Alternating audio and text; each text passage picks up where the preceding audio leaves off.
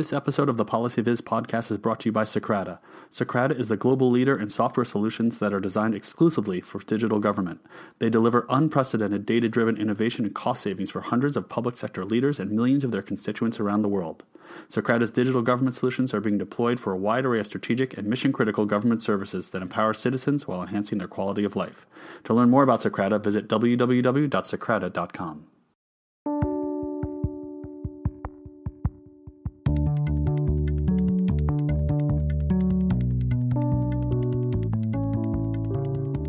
Welcome back to the PolicyViz podcast. I'm your host, John Schwabish. I hope everyone's having a nice fall. I'm here with Arvind Satyanarayan. Look at that. Yeah, Arvind, there you go. Yeah, exactly. Yeah. Practice makes perfect.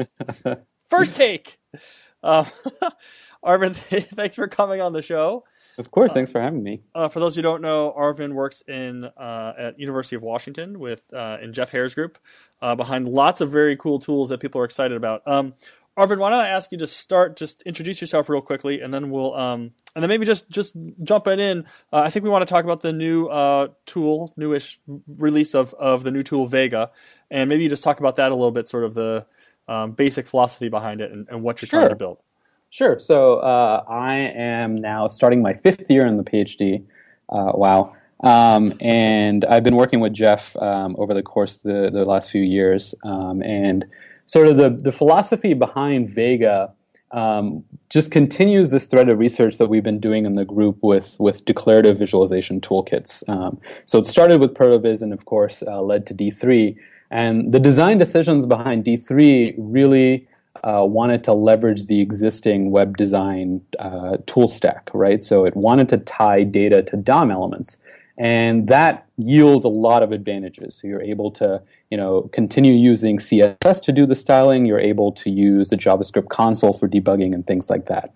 Um, but it it also restricts the set of higher level stuff that you can do around it, um, and in some cases, uh, uh, you know, puts some caps on your performance. Um, so we we created Vega to to address those points. Um, and so Vega with Vega visualizations are represented through uh, a purely declarative JSON specification. So there's no traditional sort of imperative programming happening. No for loops, no while loops, no if statements, things like that. Um, all you do is say, you know, I want these marks.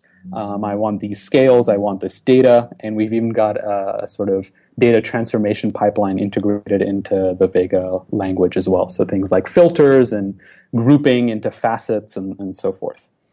And so because uh, because a visualization is just uh, JSON, um, you know that means that uh, it can serve as a platform for for higher level tools because um, it's much easier for another piece of software to generate a JSON object, um, particularly in JavaScript, um, than it is to write out a bunch of D3 code. Mm-hmm.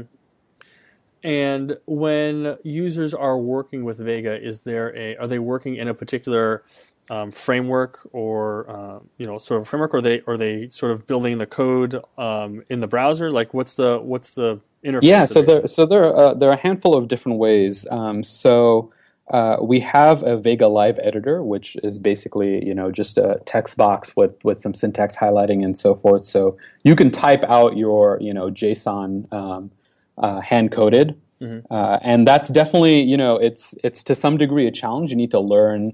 Uh, the Vega syntax and you know JSON can often trip you up if you forget a quotation mark yeah. or a comma in places, um, but that's definitely useful in its own right. Um, but where we really see Vega differentiating itself from the others is, like I was saying, a, you know, a platform for higher level tools.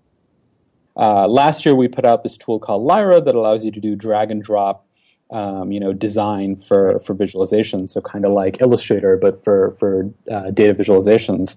Um, and a bunch of my colleagues have been working on um, Vega related tools, but for exploratory data analysis. Um, so recreating a Tableau style interface or even um, a gallery of visualizations to browse through your data. Um, and so you can see that you know we're sort of moving visualization design up um, an abstraction level, um, yeah. and so we're you know removing the need for people to maybe manually specify these things and and try and figure out is there you know a way to do it automatically? Can we recommend good designs, or you know can users just you know do it in a sort of direct way. Right. Right.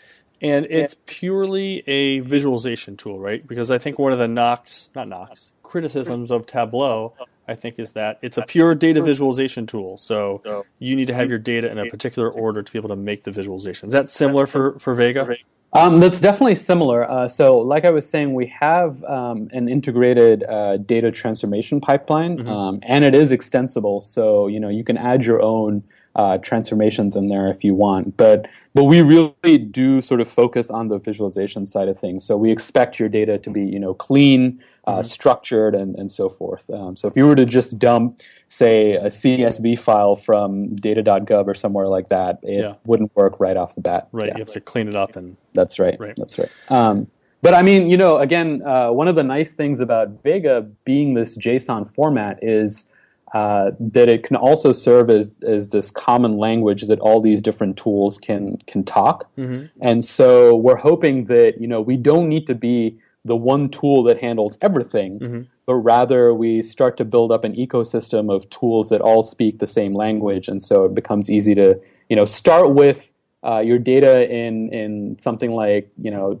Data Wrangler, Tableau, uh, or Trifacta, mm-hmm. and then export it to to another tool to do you know more customized visualization. But sort of underneath the hood, everyone's speaking Vega. I see. Um, so in your mind, the, like the total workflow is something like someone has some raw data, they're working in R or SAS or SPSS or STAT or whatever it is.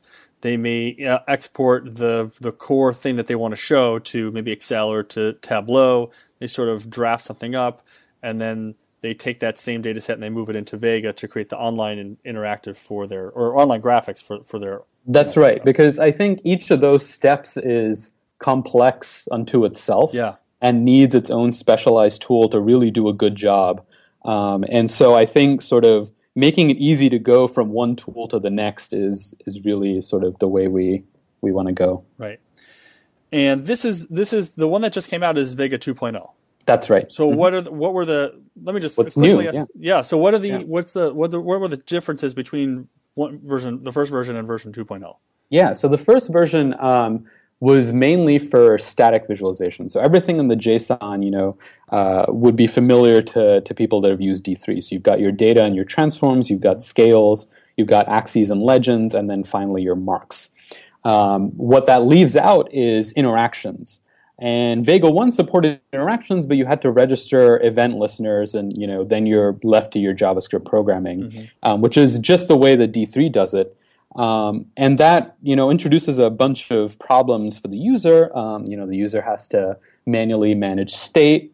Um, they have to you know figure out all these sort of internal details with event handling, like preventing propagation and defaults and, and all this yeah. stuff. Yep. Um, and particularly when you you know were in Vega land, it was very jarring to have this nice JSON specification that described you know your static visualization, and then for all the interactive behavior, suddenly have to do programming. Right. Right. And so over the last year, what we did that ultimately yielded Vega 2 was figure out how to do interaction design declaratively. So as part of that JSON specification. And so what we did, uh, what we ended up doing was actually leveraging reactive programming, which a lot of people have been, you know, looking at recently, um, and particularly in data visualization. So um, what we did was take, uh, you know, this notion of signals um, and event streams and figure out a way to tie that into the rest of the specification language. The idea being that event streams kind of abstract away the difficulty of, of event callbacks and all the sequencing that happens. And then signals give you uh, basically a dynamic variable that uh, you can use throughout the rest of the specification. And anytime that variable changes, uh, Vega automatically re-renders the visualization for you. Mm-hmm. So you don't have to worry about any of the you know managing state or, or propagation yourself do you have a particular audience in mind? I mean, I think there are sort of the hardcore developers who are going to be doing. They want to do their custom thing in D three, and then you've got sort of. I mean, if you looked at sort of a spectrum, you've got like developers, yeah. doing you know sort of work that you do, right? Like um, uh, all the way at the root, and then you have people who you know Excel and Tableau. So, right. is there? A, do you have sort of a, an audience, a user in mind? Um, it's a good question. Um, like I was saying, you know, a lot of people we've seen have been sort of coding Vega by hand. Yeah. Um, and from what we've heard, people do like it as a prototyping tool, a way to you know quickly generate something, quickly test out an interactive behavior, see if it makes sense, Right. um, and then maybe you know go to D three for the the fully fledged thing. Mm-hmm. Um, and so that's definitely an option, um, and might be particularly more so once um, you know we finish work on on Vega Lite, which is you know uh, even further up the abstraction ladder. But where I sort of really see the power is in those higher level tools, so sort of the Lyras and the Polestars and the Voyagers. Um, to to figure out new ways of doing doing design that, that haven't been possible so far. Yeah. Interesting. Um, do you want to talk about some of those other tools, like Sure. Polestar and some of the other ones that Jeff, and then maybe some of the other things that you're working on as well? Yeah, so um, my colleagues Dominik Moritz and Kanit um, Wongsuphasawat, I hope I said that right, um, First take. We're just doing the first take today. have been uh, looking at uh, the exploratory side of, of uh, the data visualization pipeline. Um, and one of the problems there, um, including sort of with uh, tools today like Tableau, is that if you have a, a data set that you're not familiar with, um, it can be difficult to know what questions to ask um, ahead of time. And, and particularly in Tableau, for example, you're presented with a blank slate. You need to know which fields in your data are interesting, and you need to figure out which way to sort of map them to to uh, you know visual encodings like should I put you know price on the x-axis and, and and something else on the y-axis and so forth. And so what they did with Voyager was basically provide you a search interface over a gallery of visualizations. So right off the bat, you load your data into this tool, and it provides you, you know, uh, visualizations that show you the distribution of various variables, uh, various data fields. And then you can start sort of drilling down into your data set once you notice something interesting using, uh, you know, a bunch of checkboxes on the left-hand side. So you can say, you know, show me the price and the yield um, you know, and once it does that, behind the scenes, it's got a recommendation engine called Compass that tries to calculate some statistics over those data sets and suggest interesting visualizations to you to uncover, you know, um, uh, things of interest. Um, and and one of their sort of principles behind the tool was to maximize data variation rather than design variation. So they're tr- they're trying to show you as part of the gallery many different slices of your data set rather than showing you the same slices in different ways. Gotcha. Okay. Interesting. Um, and then Polestar was just a a quick uh, uh, or you know comparatively quick interface they put together to to see if you know this gallery view was actually a useful um, uh, way of showing data. And they found that yeah, ac- actually once you know they tested it with participants in a user study, they found that people do cover a lot more. Um, you know areas of their data set than with just a manual specification interface like like Tableau or Polestar. Right. And you think leading people down the? I mean, so how do you feel about leading people down these roads? Uh, I sometimes worry. I mean, basically, Excel leads people down roads into 3D exploding pie charts, right? Right. Um, is that is that the way that just people are, are going to create visualizations? Is you lead them down a road, or you just provide them with a sort of library of, of possibilities?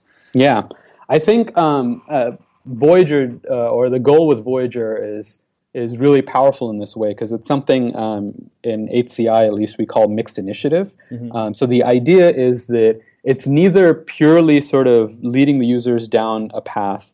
Um, and it's not, you know, the user purely deciding what it is they want to do, but rather it's sort of this cyclical process where you give the system a little bit of information. The system uses that information to make, you know, uh, or present you with a list of possibilities, and then you make the decision again. And so it's sort of this back and forth. Um, so it's kind of guided exploration rather Right. than um, anything else. And Gotcha. so the hope is, you know, on the design side of things, um, we have all these perceptual principles that are known, you know, with color and, and things like that. Um, but none of our design tools expose any of that that knowledge to, to users. And so you could imagine, you know, similar sorts of things in a tool like Lyra, where um, you know maybe you create you map some data to a color uh, uh, field, um, and then maybe Lyra starts to you know uh, intuit the types of data you're trying to visualize and suggest colors for that. Because that's one of the studies that that uh, one of my colleagues in the lab did as well, which was you know if there's a semantic mapping between the data and the color, um, people are more likely to to remember it and and you know uh, understand it. Right. So you know there's there's things like that that I think um, can be operationalized in systems um, that that we haven't explored yet. Interesting. Uh, I've asked the last couple of guests this question, so I'm going to turn it to you. Where Sure. do you think the field of data visualization is headed? And I think that's more not so much on the research side, but on the tools. Um, and I hesitate to use the word storytelling, but on the storytelling, for lack of a better word, telling stories Right. with data. Yeah. Um, not so much on the on the research side. I think that's a whole other discussion that we can definitely have. But Yeah, on yeah. the sort of you know that you're you're working a lot on these tools, and Yeah. you know, so where do you see the field sort of evolving next over the next you know in, in 2016, I guess. Right. Um, for me, the big thing is is trying to get away from you know requiring programming as a way to express this thing that is inherently visual and interactive. Um, and so my focus over the next year is definitely going to switch back towards Lyra and figuring out how we can close the loop with interaction design. Um, and then all the stuff with storytelling, I think, falls out as, as future work out of that. Um, You know, because Lyra right now is this, uh, you know, fully featured monolithic sort of uh, uh, uh, application.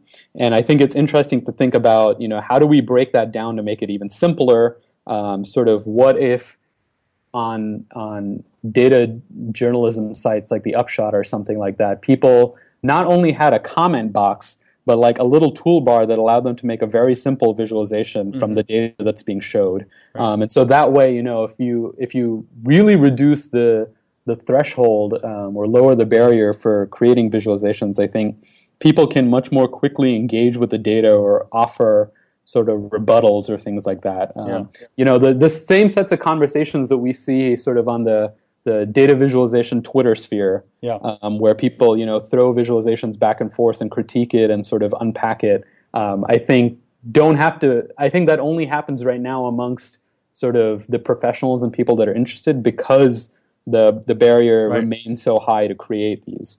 Um, So my hope is that you know if you if you make it easier, then then that discussion sort of uh, democratizes. Yeah, democratizes. Yeah, Yeah.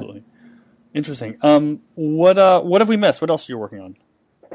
Um, I'm sort of just pushing this whole tool stack forward. Yeah. So uh, my next, my current work is looking at. Well, great, we have all this interaction stuff at the Vega level. Mm-hmm. Um, how do we raise that, you know, even further up the abstraction ladder to the Vega Lite level? Um, and so that way, you're, you know, you're creating specifications in Vega Lite much more efficiently than in Vega. Um, but again, we're, we've not thought about any of the interaction stuff. So my hope is that once we figure it out at the Vega Lite level, that might inform you know how we do interaction design in Lyra. So how do you interactively design interactions Yeah. um, and things like that. So that's sort of my next year, year and a half's worth of work. And so all the work you've been talking about, like you said, sort of tries to democratize the process of creating visualizations. So right. uh, you you you give to some person, you know, they're an Excel user. You give them Lyra, you give them Vega, you give one of these tools, and they're like, "Great, um, I can use a tool to make something." But now I have to figure out how to get it from this thing into the browser. So is that Yep. another? I mean, that's obviously part of the workflow. Is that another sort of thing that you're thinking about trying to help people do in an easier sort of way? Yeah, it's a, it's a good question. Um, so we've been trying to figure out better ways to to make Vega visualizations publishable online. Yeah. Um, so I think one of the things that made D3 as popular as it is and as useful is that huge gallery of example visualizations and blocks.org and things like that. And so we've been trying to figure out, um, you know, how can we leverage, you know, GitHub gists or um, you know other things like that. So we have a little project in the in the Vega GitHub organization called Vega Embed, where we're sort of prototyping some of these ideas out. Um, but it's it's definitely on our radar. Yeah. Uh, Cool. Yeah. Um, great. This is super interesting. Um, thanks for uh, for coming on the show and telling me all about uh, these great tools you're working on. absolutely. And thanks for having me. And thanks to everyone for tuning in this week. Of course, if you have comments or suggestions, hit me up on Twitter or on the website. And please rate the show on iTunes. Moving it up the queue uh, really does help. And uh, until next time, thanks for listening.